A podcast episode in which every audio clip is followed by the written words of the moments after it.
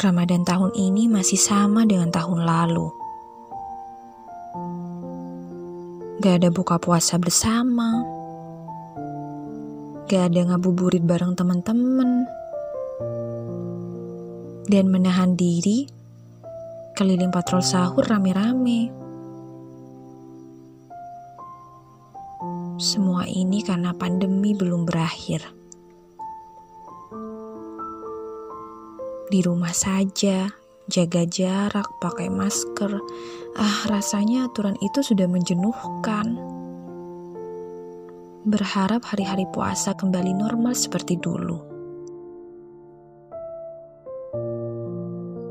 Akan tetapi aku sadar bukan hanya diriku yang berjuang. Semua orang berjuang. Semua orang harus berlapang. Dan semua orang harus percaya. Semua ini akan kembali sebagaimana mestinya. Yang di rumah Ramadan ini bersama keluarga, bersyukurlah dan yang di tanah rantau kesepian, bersabarlah.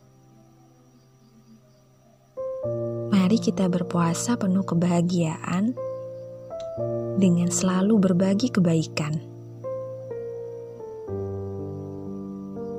Keikhlasan untuk mensucikan diri, keikhlasan menunda rindu dengan cukup melepasnya lewat suara dan tawa tanpa temu